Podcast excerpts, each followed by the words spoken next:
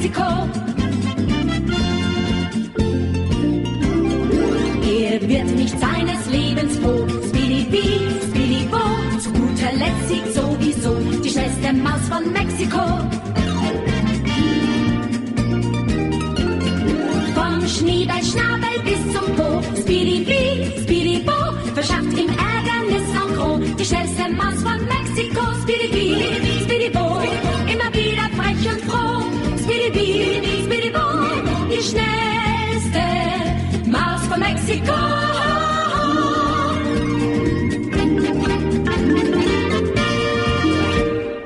Príjemné poludne, milí poslucháči, pri mikrofone Veronika Moravcová a vy opäť po týždni reláciu Hypisacký týždenník. Prajem vám príjemnú chuť k obedu. Ak sa ešte len chystáte, tak si vyberte niečo, čo vám naozaj padne na úžitok. Ak ste už po, tak dúfam, že si oddychujete, že ste si dali chvíľku na to, aby vaše telo mohlo začať tráviť, pretože to je veľmi náročný proces pre organizmus, aby e, sa z tela dostali potrebné živiny tam, kam majú, aby vám to len nepreletelo a neusadilo sa do tukových zásob a práve tam, kde by ste si to najmenej želali. No, vychutnávajte si ešte tie posledné zvyšky chute na jazyku. Úprimne dúfam, že ste si to nepokazili žiadnou cigaretou ani nejakou silnou kávou. A pokiaľ ste tak urobili, tak vaša chyba. Ale nie je to, to len tak na okraj. Dnes som si vybrala tému kvôli tomu, že som mala nedávno taký veľmi pekný, príjemný, jednoduchý, drobný zážitok a od neho sa potom odvíjalo niekoľko vecí, o ktorých už, už dávno viem, že existujú a že sú tak, ako sú. Ale mm, napadlo ma, že by bolo fajn to priblížiť aj vám, pretože sa mi stalo, že mnohí mm, poslucháči, keď k nám prídu s deťmi, tak, e, alebo vôbec moji priatelia, keď k nám chodia s deťmi, tak tie deti e, sú väčšinou absolútne nevystrojené do prírodných podmienok a na gazdovstvo. A o to horšie ešte viacej potom im padne, keď začne treba smrholiť, alebo vyslovene pršať, alebo sa strhne búrka. A detičky v tých obliečkoch sa pustia rýchlo do behu, aby sa dostali pod nejaký prístrešok alebo rovno do, nejakého, do nejakej stavby kde si myslia, že sa musia ochrániť pred tou padajúcou kyselinou, pretože mm, v poslednej dobe, keď si to tak všímam, aj vola, kedy keď som si to všímala, tak mám pocit, že naozaj tie mamičky a oteckovia alebo aj starí rodičia desia deti, že preboha prší, poď sa okamžite skryť. Takže preto tá téma sa dnes aj volá, že dažď nie je kyselina. Hoci niekto by povedal, že už tie dažde v žiadnom prípade nie sú také čisté, ako boli volakedy. Ale ja napriek tomu verím, že sa nemôže nikomu uškodiť, keď zmokne. Ba práve naopak, je to úplne iná forma omokrenia, alebo teda osvieženia, ako keď sa sprchujete, alebo umývate, alebo sa kúpete niekde v jazere. A e, ten kontakt s prírodou a to spojenie môžete zažiť vlastne vždy, keď sa neschováte pred tým dažďom. No, chcem vám porozprávať tú malú historku, ten malý príbeh, čo sa mi stal.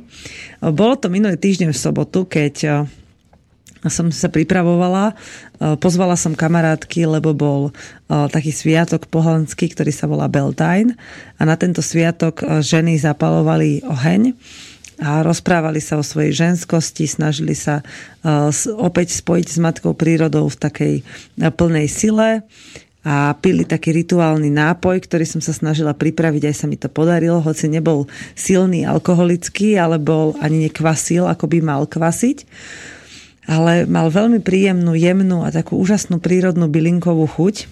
Dokonca sa mi podarilo zohnať do ňoho jeden včelý plást, čerstvý včelý plást, ktorý ešte obsahoval úplne čerstvý taký redučký medík, taký úplne sladunky, takže ten som, si, ten som dala do toho nápoja na, na osladenie, lebo on by mal byť sladký. Takže, mm, no a pripravovala som sa na tento rituál v podstate celý deň, aj deň predtým určitú časť dňa a chystala som všelijaké dobrôdky na večernú oslavu, takú hostinu, čo býva po ohni. No a okrem takých gazdovských vecí už sa mi potom po obede nič nechcelo. To boli zhruba také dve hodiny, tri. A tak som si vzala deku. Slnečko síce krásne svietilo, ale od Banskej Bystrice sa k nám ťahali mračná tak som si lahla ešte, tak som si hovorila, že sa tak vyslním troška, aby som na, načerpala tú energiu z toho najväčšieho ohňa, ktorý horí o, pre nás, a to je slnko. Tak som si tak ležala, načerpávala energiu. Ešte predtým som si natrhala kyticu takých divokých, krásnych bielých kvetov, ktoré mi veľmi pripomínajú malé tancujúce víly. Lebo keď sa na tie kvet, kvietky pozrete z diaľky, ja vôbec neviem, ako sa volajú, ale keď sa na ne pozrete z diaľky, tak tým, že oni sú na takých vysokých tenučkých stopkách a hore majú len veľa bielých hlavičiek, tak e, to vyzerá ako keby tam len vo vzduchu poletovali tie kvietky, že z diaľky tie stonky splývajú s trávou a nie ich vidno a vyzerá to naozaj tak, ako keby veľké množstvo bielých kvietkov poletovalo vo vzduchu nad lúkou. A trocha mi to pripomína svetojanské mušky na začiatku leta. No a tak som si ich nazbierala a mala som ich pri sebe položené na deke.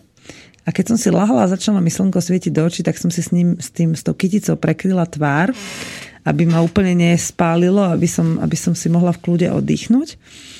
Ako som tak ležala, tá, vlastne som mala na sebe sukňu a také tričko a dlho, dlho som vlastne sa vôbec nehýbala, tak zrazu som tak zadriemala a zobudili ma, zobudil ma dážď. Taký jemný dáždik mi padal na tvár, skropili ma kvapky, ale iba tak úplne jemnučko. A, a bolo to naozaj, ja neviem, možno minútu trvalo toto kvapkanie od tej chvíle, ako som sa zobudila, možno, že predtým ešte chvíľu, ale muselo to byť naozaj maličko, lebo som bola taká iba jemne skropená.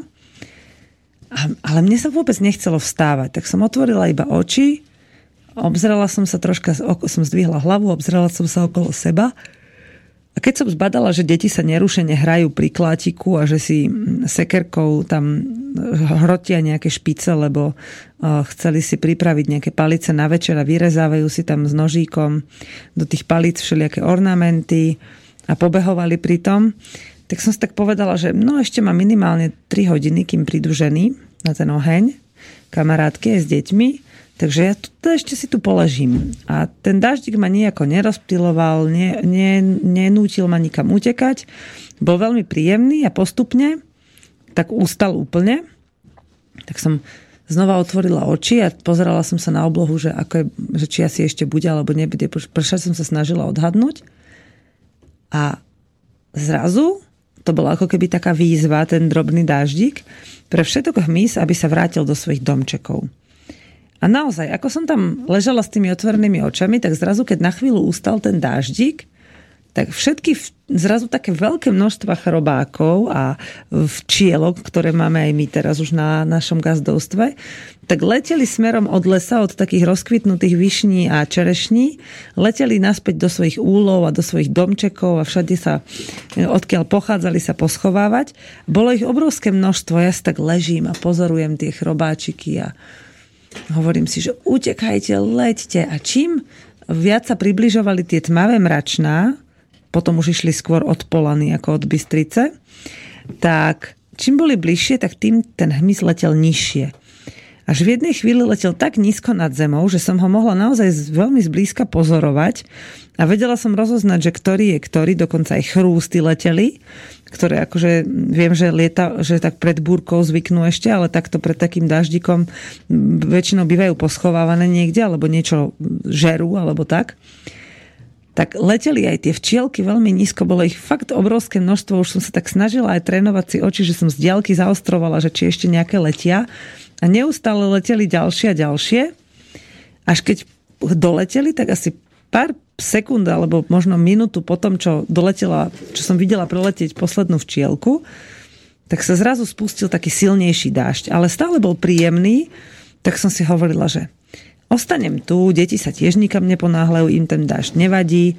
Tak som sa iba troška prikryla dekou, aby potom ma zbytočne neofúkovalo, aby mi nebolo chladno, keď budem mokrá celá. Tak som sa iba viacej zakutrala do deky, ale zostala som ležať len v, takom, v takej slimačej polohe som ležala na lúke v tej tráve, zabalená v deke a pozorovala som, keďže som mala blízko pri tvári akurát taký kus trávy, taký trs, s kúskom takej hlinenej kôpky, tak som pozorovala, že čo tam sa práve nachádza a ako tie kvapky vody dopadajú do tej trávy. A veľmi ma fascinovalo, ako keď sa pozrete na, ako keby to bol mikroskopický pohľad na svet. že som sledovala takým drobnohľadom takú úplne jednoduchú situáciu, ako dážď dopadá na zem, ako stečie po tých steblách trávy a zosunie sa až, až sa dotkne úplne zo zemou a vpije sa, poprechádza okolo koreňov a dostane sa až do tej spodnej vody a potom už kade tade až Boh vie kam. No a ako som toto pozorovala a popri tom som stále počula v diálke, ako sa tie moje deti smejú a jašia a ako im vôbec nevadí, že prší a už sa teda rozpršiavalo celkom riadne, tak som si sadla a stále schovaná pod tou dekou, tak aby som nezmokla, som pozorovala, že čo vlastne sa deje okolo mňa. A videla som, ako sliepky stále pobehovali, lebo my už ich o takom čase púšťame. Sliepky stále pobehovali po dvore, a dážď ich nejako ne, nehneval, lebo oni sú zvyknuté behať aj po daždi. A prasatá práve, že začali vystrkovať hlavy z chlieva, aby sa troška ovlažili, aby sa namočili, lebo zrejme sa cítili špinavé, boh. Kráva ďalej ležala, lebo tá bola dobre nažratá na svojom dlhom špagáte. Cap takisto polehával. Kozy sa ďalej pásli.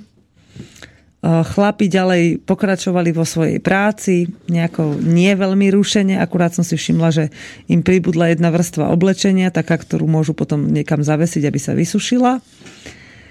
Skrátka, väčšina zvierat pokračovala vo svojom bežnom živote, aj väčšina ľudí na, na našom gazdovstve. Na vdielke som počula susedu, ako veľmi nahlas kričí na muža, že poď donútra, veď prší. A on jej hovorí, ale mne sa nechce. Zbláznil si sa, veď budeš mokrý. No a tak ma to tak na chvíľu vyrušilo z toho, z, tej, toho krásneho pokoja a plynutia, ktorý v spojení s tým dažďom bol veľmi príjemný a taký až lenivo osviežujúci. To je veľmi paradoxné spojenie, ale predsa. A ja som si všimla, že aj chlapi si všimli toho suseda, ako to, ten krik, ktorý ktorý vydával ten, e, tá suseda, ktorá kričala na svojho muža. A trocha sa tak zasmiali a, a Maruška, ktorá vlastne potom počula aj ona ten, ten krátky dialog, tak povedala, že chudák sused, veď ostane suchý a nič si neužije. A mne to prišlo také smiešne, že ako, ako dospelý človek sa bojí viacej dažďa a v podstate je, je schopný kvôli tomu zanechať akúkoľvek činnosť, ktorá ho baví, len preto, lebo jeho žena má nejaké svoje vžité strachy a on sa im rád podvolí, lebo je to jednoduchšie. No, keď sa tak pozeráte niekedy, alebo možno, že to tak máte úplne bežne, že máte rôzne výhovorky, alebo mali sme aj my ako deti, a nám rodičia vkladali rôzne výhovorky, že prechladneme, keď budeme mokrí a že vlastne čo nám hovorili, ako sa vyhovárali, že čo sa stane, keď zmokneme? Len to, že môžeme prechladnúť. Nie, nepamätám si nič viacej, že by nám nejako veľmi o tom rozprávali. A vždycky len povedali, poď sem, lebo zmokneš. A pritom, keď nám príroda povie dažďom, že treba oddychovať a uvoľniť sa, nájsť si chvíľu len tak pre seba e, na svoje také vypnutie a zahlbenie sa, tak pre mňa ako pre dieťa to boli krásne časy, keď som si mohla len tak sedieť v dome. Detko mal taký malý, útulný rodinný dom a v ňom, keď pršalo, tak sme vždy buď hrali karty na verande a veranda bola veľká, presklená, také, také staré okienka tam boli, veľa, veľa. A my sme mohli iba pozerať, ako vonku prší, lebo ani detko vlastne vtedy nič nerobil na tej záhrade. A potom zrazu som zbadala cez to okno po prihraní kariet, že tam sú zrelé maliny, tak som vybehla a detko za mnou vybehol, dal mi takú starú kúpaciu čiapku s kúpelou, čo sa volá, kedy používali pri masážach alebo pri sprchovaní také igelitové s gumičkou. Takú čapicu mi dal na hlavu, že aby mi aspoň vlasy nezmokli, lebo že tie sa ťažko sušia. A potom, keď som prišla donútra, tak babka kričala a detko mi vyjedal maliny z ruky. tak som si hovorila, že aké to je úžasne také útulné. Hrozne ma bavilo, keď sme niekam cestovali a začalo pršať, tak sme pozatvárali okná a pozorovali sme, ako ten dážď steká po okne. Raz si pamätám, že sme museli zastaviť pod nejakým mostom, lebo sa strhla taká búrka, že uh, otec nevidel na cestu vôbec. Tak sa všetky auta tak postretávali pod nejakým mostom a tam zostali stáť alebo popri krajniciach. Museli počkať, kým ten dážď trocha zredne, aby vôbec mohli ísť ďalej, pretože to naozaj bolo život ohrozujúce. A zatiaľ, čo dospelí boli nervózni, že nestíhajú sa niekam dostať, alebo že to bude dlho trvať, tak my deti sme sa na tom strašne zabávali a dokonca pod tým mostom sme potvárali dvere na, na autách a sme povybiehali a behali sme tam medzi sebou. Ahoj, a vy kam idete? A vy kam idete?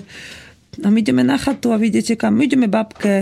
A tak, že úplne to bolo super, že sme sa takto dokázali porozprávať ako decka o tom. A teraz väčšine detí je priam zakazované, aby boli v kontakte s dažďom.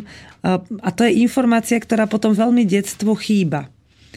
To musí byť e, pre tie deti strašne ťažké. Napríklad moje deti e, neriešia e, vôbec počasie, pretože vždy majú k dispozícii na nejakom dostupnom mieste suché oblečenie k danému ročnému obdobiu alebo vôbec k danému počasiu nastroja sa podľa toho a im vôbec nevadí, keď napríklad 10 minút venujú len odievaniu alebo vyzliekaniu, aby sa dostali ku, nejaké, ku nejakej zábave alebo k, nejakému, k nejakej činnosti, ktorú chcú vykonávať aj tam vonku, aj v počasí, kedy by tam iný nevyliezol.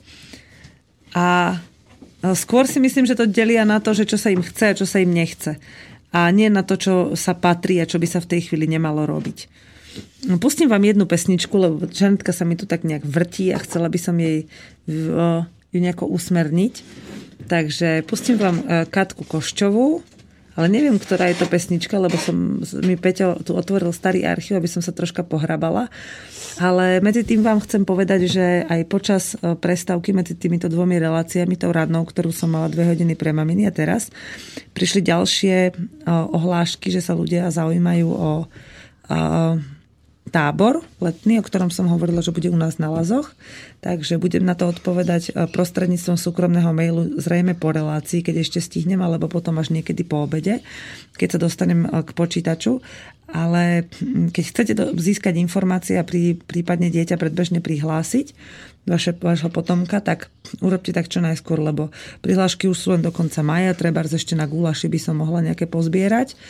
No a potom už, už vlastne bude ten stav takmer uzavretý. Takže myslíte na to a ďakujem tým, ktorí sa informujú a teším sa až sa teda bude môcť uh, s vami pustiť do takej skutočnej debaty a keďže vlastne to je na konci teda na začiatku a v strede augusta a bude krásne počasie, tak tým pádom vlastne to bude otvorené čiastočne aj pre rodičov, kde vlastne sa môžeme aj spoznať osobne a kde môžete aj vyzažiť to naše gazdovstvo spolu so svojimi deťmi a oni vám ukážu, čo tam všetko zažili a ako to u nás funguje, lebo za ten táborový týždeň sa to u nás všetko naučia a spoznajú.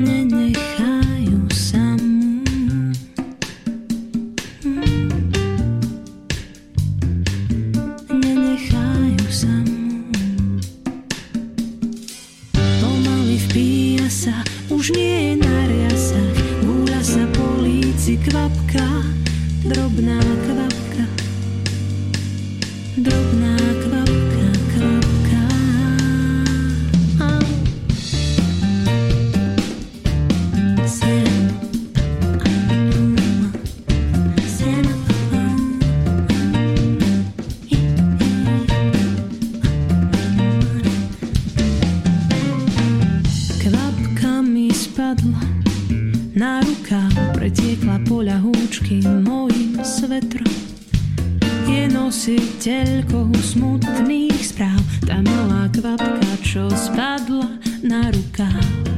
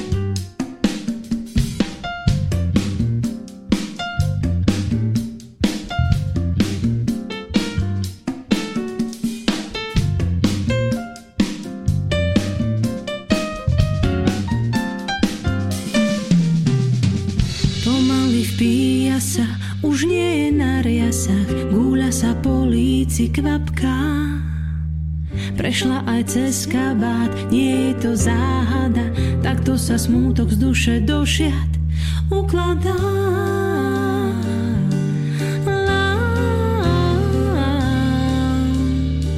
Takto sa smútok z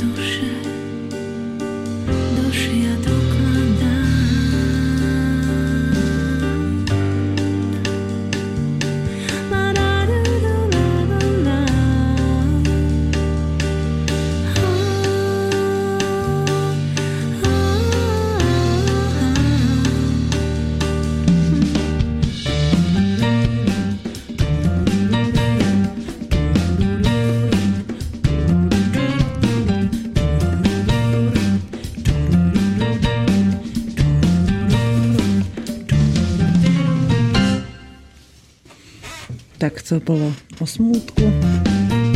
Čo to? Ticho buď. Tak, už dospievala. Sa, zabudla som, ako sa používa tento player Vinampový, ale už si sa spomenula. Keď si predstavíte filmové scény, do seriálové, kde prší. Väčšinou sú tí ľudia takí smutní a chce sa im plakať, alebo sa s niečím lúčia, alebo na niekoho spomínajú alebo sú tam také tragické scény. A vôbec ako všetko, čo je tak, tak verejne spojené s dažďom, by malo byť také ponuré. A ono v podstate, čiastočne to aj podľa mňa tak je, že dážď by na nás volá dnu.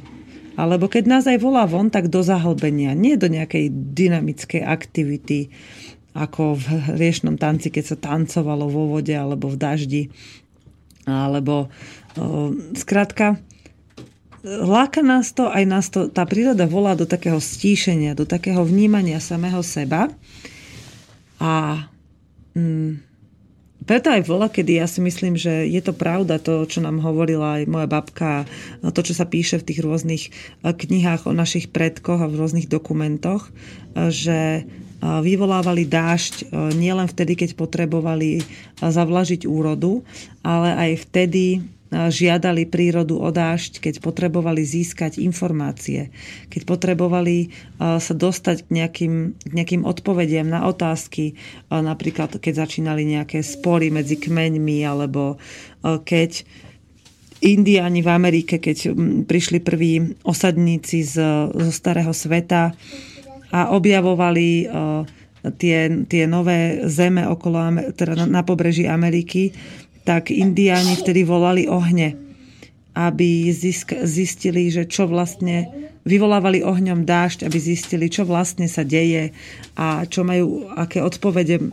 dostali, tak podľa toho sa potom zariadili, že niektorí tých osadníkov príjmali s veľkou pokorou a s, s takou radosťou, že vítali nový druh ľudský a niektorí vyslovene bojovali, lebo im ten duch ohňa a duch dažďa dal informácie, že je to prichádzajúce. Žanetka, choď von. Ona tam má vzadu, vám poviem, ona tam má, my tu máme viacej mikrofónov v štúdiu a ona počula, že ten, ten je vypnutý, tak začala do neho spievať, ale vy to potom počujete v tom mojom. A mňa to ruší. Povedala som, že máš ísť von. Prosím, choď. Ja som tu chcela. Ale rušíš ma. Takže choď. A zavri dverka. No a ako vlastne sa oni dokázali na to naladiť? Veľmi jednoducho, pretože príroda hovorí veľmi zrozumiteľnou rečou voči nám a tak ako ona hovorí zrozumiteľnou rečou, tak aj my máme ten jazyk ľahko rozlúštiteľný v súvislosti s prírodou, len musíme vedieť sa započúvať. A ako sa môžeme započúvať dažďu, keď sa pred ním skrývame? Ako sa deti môžu naučiť orientovať v daždi a vôbec v mokru a v tom teréne, kde, keď prší alebo leje? Ako sa majú prestať báť búrky, keď musia byť zavreté vnútri a nemôžu tú prírodu v tej chvíli pochopiť, nemôžu s ňou komunikovať? Keď sú niekde zavreté a vôbec ne, nevidia, nechápu, že čo sa v tej prírode v tej chvíli deje. Ja by som bola veľmi rada, keby sa mi podarilo, keby, keby na, tom, na, tej, na tom tábore, na tom stretnutí detí, ktoré budeme mať v auguste, keby aspoň jeden deň na každom turnuse zapršalo, alebo aspoň zamrholilo. Barzaj, keby bola taká riadna búrka, vôbec by mi to nevadilo a strašne by ma to potešilo, pretože by som dala deťom uh, ukázať, že kde vlastne sú ich nejaké strachy, v pra, napríklad aj v súvislosti s tým dažďom, tak ako im to ukázali napríklad rodičia, ktorí vlastne ani za to nemôžu, pretože im to tiež iba odnikiaľ dostali. Ale aby sa toho zároveň nemuseli báť, a aby si to mohli zažiť, troška sa stretnúť s tou prírodou, odkomunikovať si to s ňou. Bez toho, aby ja som ich to nejako viedla, že keď sa nebudú chcieť vonku čvachtať pri tom, tak je to úplne v poriadku, keď ostanú vnútri a budú sa venovať nejakým činnostiam pod strechou, alebo keď si rýchlo postavia nejaký bunker, aby sa skryli pred dažďom. Bude to úplne len na nich, ako si to sami zmanéžujú. Samozrejme, určite dohliadnem na to, aby boli patrične oblečené, hej, ale no, veľmi by ma tešilo, keby si mohli zažiť taký, také skutočné e, zmoknutie a také taký skutočný pohyb v teréne, keď prší. A pre mňa aj to ovocie malo úplne inú chuť, keď, keď na ňo pršalo. Ako keby bolo také očistené od takej tej meskej špiny. Čerešne mám strašne rada, keď sú zmoknuté, lebo oni same o sebe sú veľmi... Až mi teraz leze ten, tá šťava túto na spodnú časť sánky. Viete, keď, keď si spomeniete na niečo také šťavnaté, až také kyslasté, tak keď si teraz predstavím čerešne ešte také dobre zmoknuté, to je, to je inak veľké riziko liesť na starú čerešňu, keď je zmoknutá, lebo stará čerešňa býva väčšinou, má všetky konáre a všetko ostatné obrastené machom. A keď je zmoknutá, tak je to riadne šmiklavý terén a môže sa stať, že sa dobre vykyblite niekde ale ja zbožňujem zmoknuté čerešne, takže som kvôli ním ochotná sa štverať aj na tú čerešňu aj keď by som si radšej na to pristavila rebrík. Teraz je také obdobie postupne, kedy sa začína, ju, začína taký, takéto gazdovstvo obzerať okolo tá gazdovská obec sa začína obzerať okolo seba, že čo už dozrieva, alebo čo už pučí a kvitne, tak e, my už začíname vyjedať prvý špenát, rukolu už jeme dávno, aj reďkovky, hlavkový šalátik, ten už si fičí svojim životom, ten už sa dá krásne jesť. No, my teraz sme začali vysádzať na pole podľa lunárneho kalendára uh, kelly, kaleráby, uh, brokolicu, karfiol, siali sme kukuricu, fazulu, slnečnice už dávno, tie už sú vysoké, už majú 6 lístkov. Hrach, hrachu sa krásne darí, za chvíľu už budeme siať druhú várku, keď začne tento prvý kvitnúť. Tekvice už vyliezajú zo zeme, mrkva, repa, paštrnák. Petr, len sa priznám, že som máličko siala, ale cibule už sú veľké, to už prvé jarné cibulky sa krásne dajú jesť. V lese a v, pri, pri takých mokrejších potokoch nájdete cibulové cíby. To ja tomu hovorím, že to je divá cibula zrejme to asi aj tak nejak bude. Aj to chutí ako cibula, aj to tak vyzerá ako také mladé jarné cibulky a z toho sa dajú výborné pokrmy všelijaké pripraviť ešte so starými zásobami, že napríklad zemiakovú kašu si pripravíte z nejakého čerstvého mliečka a trošky masla, dobrej himalajskej soli a pár zemiačikov. A do toho si len nájemno osmažíte na slabúčko osmažte tieto jarné cíby a k tomu nejakú reďkovku čerstvu alebo uh, trocha kyslej kapusty a máte vynikajúce jedlo, za ktoré ste nezaplatili skoro nič, len sa poďakujete prírode, že vás vedie a že vám pomôže nájsť takéto poklady. Trebárs aj divá mrkvica, to je vlastne ako keby skoro ako mrkva, len je to bledšie a tenučké, ale má to takú bohatú vňaťku. Už teraz nájdete veľké kusy v prírode, aj tá sa dá výborne pripravovať ako zelenina a je z nej úžasná polievka. A v spojení napríklad aj so žihlavou a s vajíčkom, ak teda stretnete niekde nejakú sliepočku, tak je, z toho vynikajúca polievka. No ale prečo to teraz hovorím práve ohľadne toho dažďa? Lebo lunárny kalendár myslí aj na dážď a vie podľa tých rôznych období, v ktorých sa Zem nachádza, tých polôch voči ostatným planetám a hviezdam, že približne ako sa tu bude teda vrtieť to počasie. A niektoré dni aj keď je treba z obdobie plodu alebo kvetu alebo koreňa, nie sú práve vhodné na sadenie, ale iba na opatrovanie a plenie okolo týchto rastliniek jednotlivých.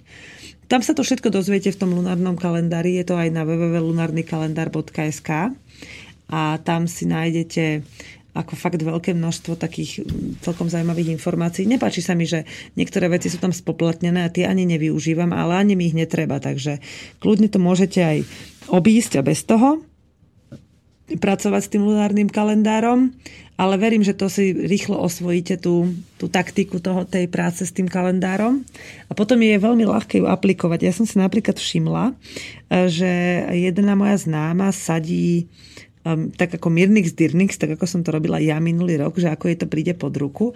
Ona tomu hovorí, že intuitívne sadenie ale keďže nevie, ako používať tú intuíciu správne, tak aj sama to priznala, tak e, ja som sa napríklad riadila intuitívne tým lunárnym kalendárom, hej, že som si povedala, že fakt sa tak cítim, že by som to chcela urobiť podľa toho. No a sadili sme v jednom týždni kel, ale ona sadila v úplne iný deň ako ja. A zatiaľ, čo moje kely už ten deň im pekne stáli lístky a som ich ešte pekne obriadila, zapolievala a tak, tak jej 4 dní stále ležali. A ležali a ležali a potom jej hovorím, že počuj, oni už ležia 4 dní, že neviem, či sa ešte spamätajú.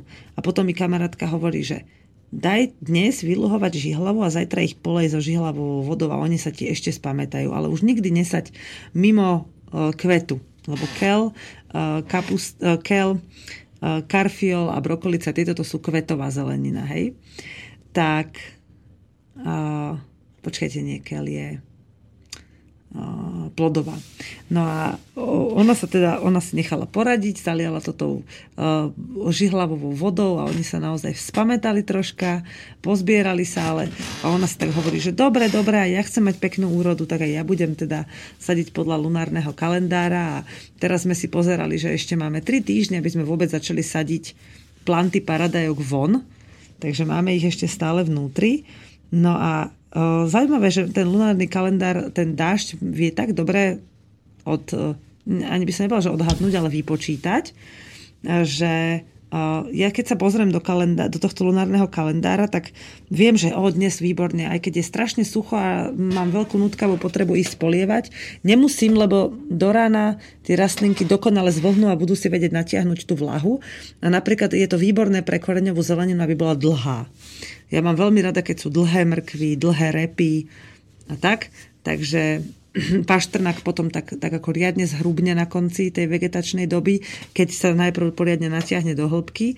Čiže je dobré sledovať ten kalendár, pretože často vy rastlinku polejete v dobrej viere. Ono sa jej vlastne nemá ako uškodiť, keď ju dobre polejete, aspoň ja si myslím. Ale keď, sa on, keď ju necháte, aby si tie živiny ťahala sama, tak aj tá sila, ktorá potom v tej rastlinke bude, je viacej taká čistá, taká prirodzená a viacej energie vám to potom dodá pri pritom keď tú rastlinku, tú zeleninku budete jesť. Zvieratá napríklad tie si, tie si často vychutnávajú dážď. Naše kone, tie som ešte ani nevidela, aj keď mali možnosť sa niekam skrývať, že by sa skrývali pred bežným dažďom. Pred búrkou sa skrývajú všeli kde pod kríky, pod stromy alebo tak ale pod také akože ihličnaté kríkovité zásadby. Ale pred bežným dažďom, to, to dokonca som minule videla, že sa obidvaja válali po lúke počas dažďa, že si to vychutnávali a škrapkali sa aj prasce a vôbec zvieratá, že ako, ako keby vyplavovali nejaké špiny zo seba, ako keby sa očisťovali a, a vetrali tie svoje vonkajšie tela a myslím, že si to tak užívali a že to isté by sme mohli občas urobiť aj my. Mne sa páčilo v jednej knihe, čo som čítala, že to bolo, to bolo o mamičkách, ktoré nosili svoje deti na tele, ako taký kmeň starý. A oni tam bolo popisované, že ako si to dieťa prostredníctvom matky zvyká na ten aktívny život matky, že si zvyká na ten vlastný budúci život a že získava už v maličkom veku takú veľkú silnú istotu v spojení s prírodou, že vždy príroda povie, že čo a ako. Lebo tá matka, keď nesie svoje dieťa na svojom tele a zrazu začne pršať, tak v nej sa odohrávajú isté chemické procesy, ktoré to dieťa zacíti. Zrýchlený tep, nejaké napätie v matke, a vône sa z nej začnú iné, inak sa začne potiť. Skrátka, to dieťa ani si neuvedomuje, že sa učí, ako žiť v spojení s prírodou a ako reagovať. A tak ako reaguje ten rodič, tak aj to dieťa sa potom dostáva v dospelosti do tých modelov, ktoré sa naučilo pri živote, pri odkúkávaní života tej matky napríklad, hej, ktorá reagovala na ten dážď. A strašne sa mi páčila ešte jedna vec, že kontakt, boli tam totiž jedno dieťa z toho kmeňa zobrali preč a keď potom sa vrátilo naspäť po určitej dobe, tak bolo veľmi malo neprispôsobenú pokožku.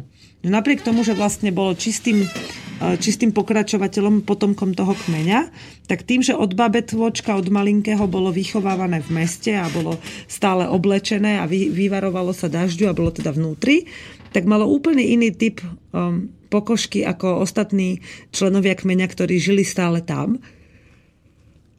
A a pre toho človeka bolo potom ťažké, keď sa vrátil do toho kmeňa, sa, sa nevyvarovať to dažďu a tak, lebo skrátka sa cítil e, nekomfortne, mal také, e, dokonca e, mal pocit, že, že tá koža sa mu potom veľmi, veľmi nejako akože poškodzuje tým, že na ňu prší. Skrátka mal v sebe, v sebe všelijaké také nastavenia.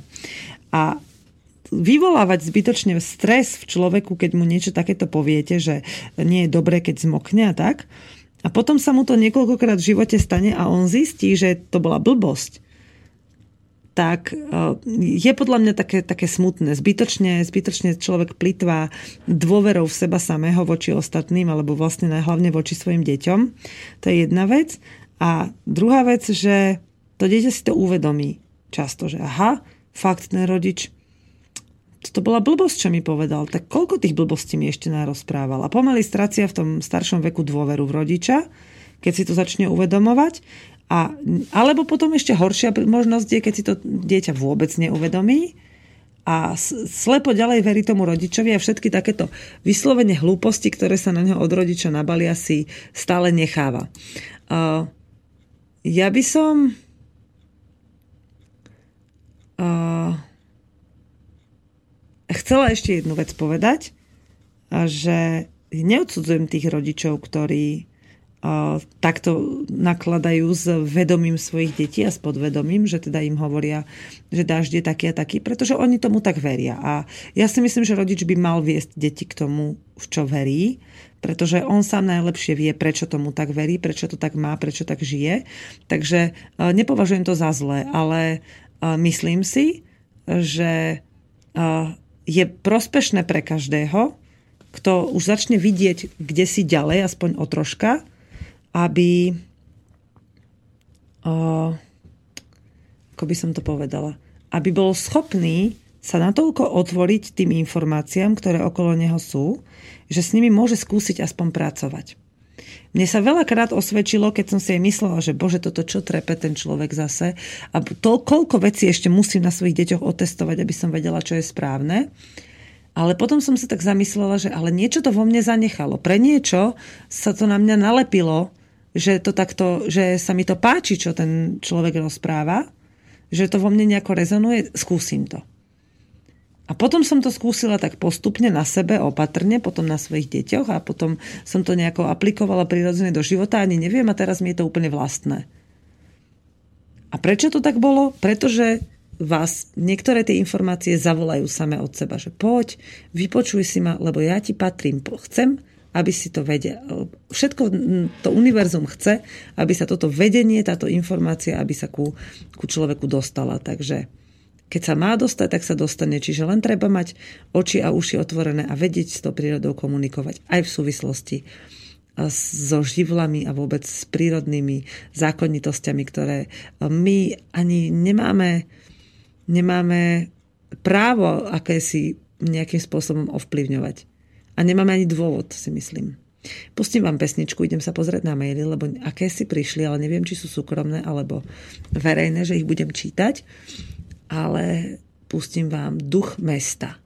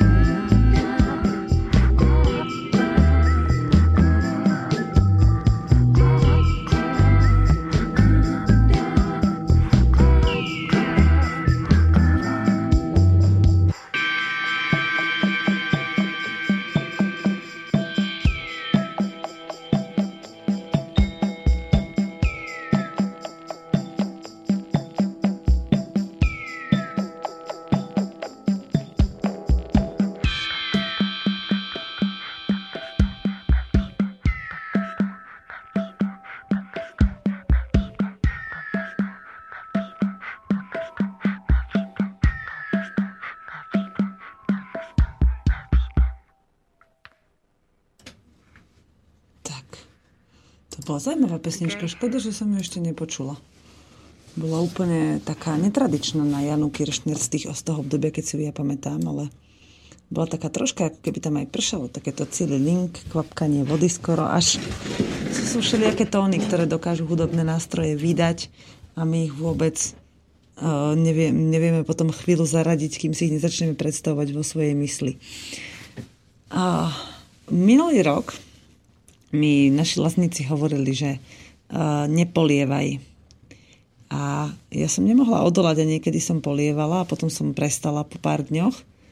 A zistila som, že nepolievať si môžu dovoliť len tí, ktorí naozaj sa držia pri sadení a siati lunárneho kalendára, pretože tie cykly rastlinky, ktorá potom rastie správnym tempom v rámci toho lunárneho cyklu, tak si vyžadujú vodu len vtedy, keď ju skutočne z tej prírody dostanú správny čas, čo my ako ľudia nemôžeme posúdiť a môžeme len egoisticky túžiť potom, aby sme získali viac uh, toho, tej plodiny, aby bola väčšia, krajšia, silnejšia, tak ju srdce rúco polievame.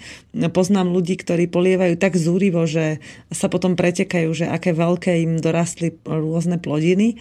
Ja si tak hovorím, že keď mám chuť polievať a vidím, že tá rastlinka si to doslova až tak pýta, tak jej to dám, pretože si myslím, že oblasť, v ktorej bývame, nebola až tak veľmi prírodou určená na sadenie zeleniny a na, na ovocia asi hej, lebo inak by tam nerastlo a stromy nepolieva u nás nikto a na lazoch, ale um, na, to, na tú zeleninu skrátka občas uh, treba dozrieť, ale len na to, aby nevyhynula zbytočne ale hnať to do extrému a mať obrovské, obrovské množstva, ktoré potom niekam hádžu alebo rozdávajú ľuďom, ktorí si to viac menej ani nevedia vážiť, tak to je pre mňa taká zbytočne vynaložená energia, ktorú radšej dám na to si pomaličky v kľude tú zeleninku pripraviť. Napríklad okolo Rečkoviek už chodím niekoľko dní a zatiaľ, čo prvé sme už vyjedli, tak na ďalšie sa teraz čaká, lebo som ešte nie v tom taká zbehla, aby som to perfektne naplánovala so sadením a siatím. Ale páči sa mi, že ako vidím tie rečkovky dorastať, tak si tak predstavujem, že toto by som si z nich pripravila a k tomuto by sa ešte hodili. A tak sa teším, že nemám šancu to zabudnúť vo chvíli, keď už budú pripravené, ale mám šancu ich zjesť skôr, ako sa mi podarí ich uh, použiť v nejakom z tých jedál, ktoré si plánujem a na ktoré sa teším. Uh, no ale...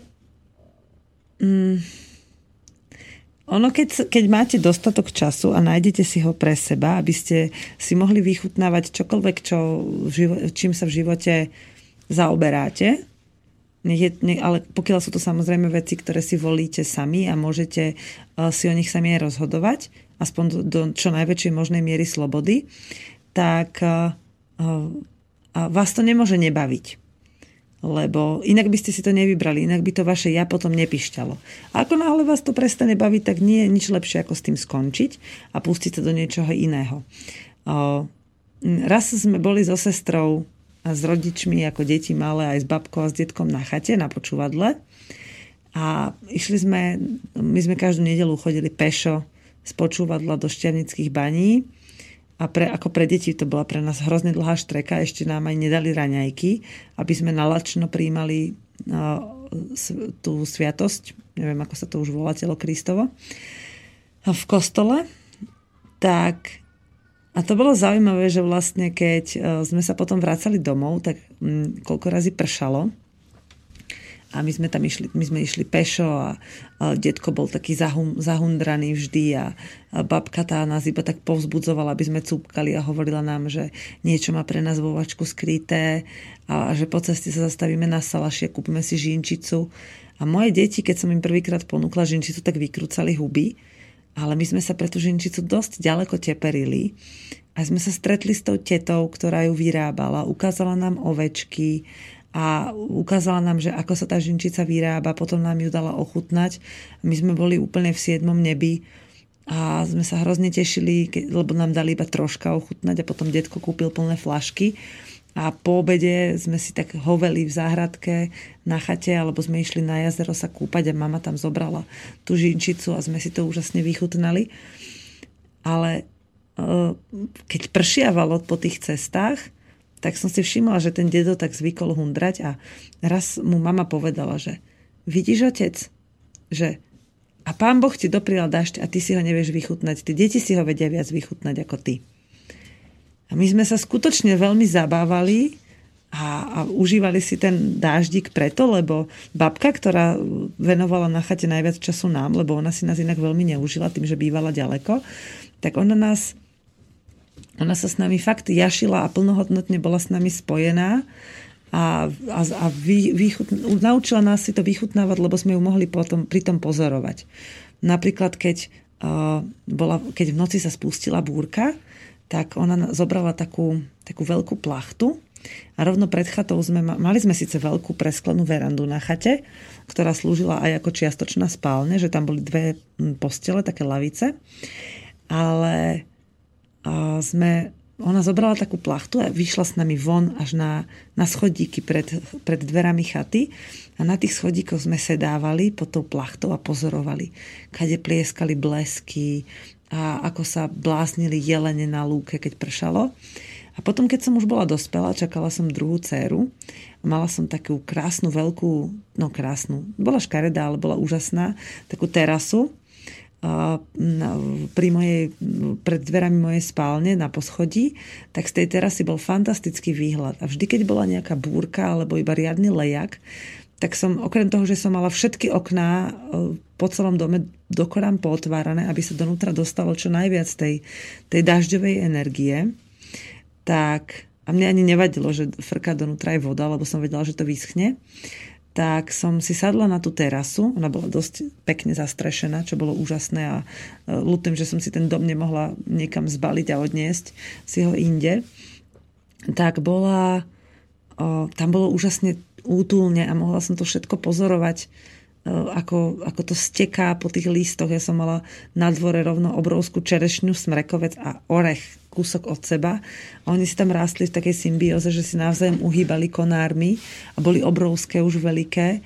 A jak, to, jak pršalo, tak každý ten strom mal úplne inú vlastnosť, úplne inak sa choval v daždi a vylúčoval úplne iné vône, dokonca v horúcich dažďoch, v horúcich dňoch, keď potom začalo pršať, tak borovicový haj, ktorý sme mali kúsok od lesa, e, rozvoniaval tak úžasne, že niekedy z toho až hlava bolela.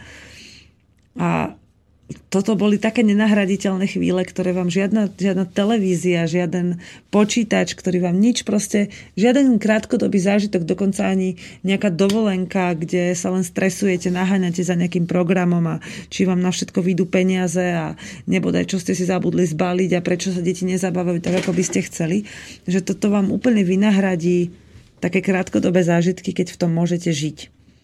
A dokonca vám to vynahradí aj také tie také tie systémové lákadla, akože život v meste a spoločenský život a večierky a, a čo je len perfektný kaderník a takéto veci. Ja by som to všetko oželela, aj som to oželela vlastne, ale vtedy, keby som vedela, čo viem teraz, tak by som asi mm, utiekla z mesta o mnoho skôr a dostala sa do prírody.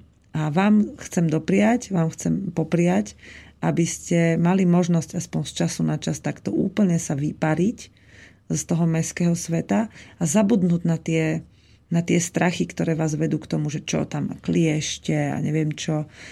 A, a čo, čo keď zmokneme a čo keď toto a čo keď toto.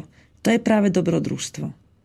To je práve to spoznávanie svojich hraníc, spoznávanie svojich limitov, utužovanie vzťahov v rodine, utužovanie spojenia s prírodou a naladenie sa na také na, takú, na taký skutočný život, na také dotknutie sa tej, tej, tej, toho bytia, ktorému hovoria, že to, sú, to je snový svet. Ale naopak, to je práve podľa mňa tá skutočná realita, ktorú my len nedokážeme cez tú optiku toho systémového života vidieť.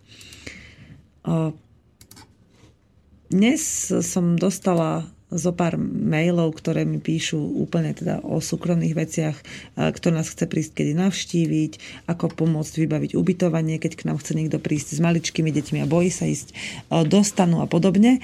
Ale všade, sa, všade mi teda posluchači píšu a za to som veľmi vďačná, že sa im páči no, opisovanie týchto jednotlivých mojich zážitkov, lebo si dokážu vybaviť svoje vlastné.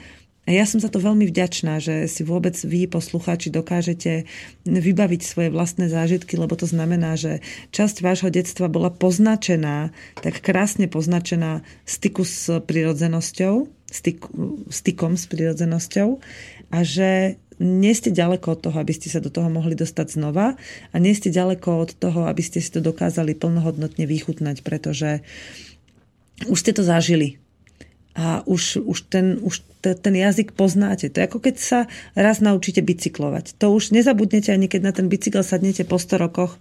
Už jednoducho skúsite to a keď sa na to odhodláte, tak sa vám to jednoducho po pár pokusoch podarí. Tak ako fakt je to skoro so všetkým. Ani čítať nezabudnete len preto, že dlho nečítate.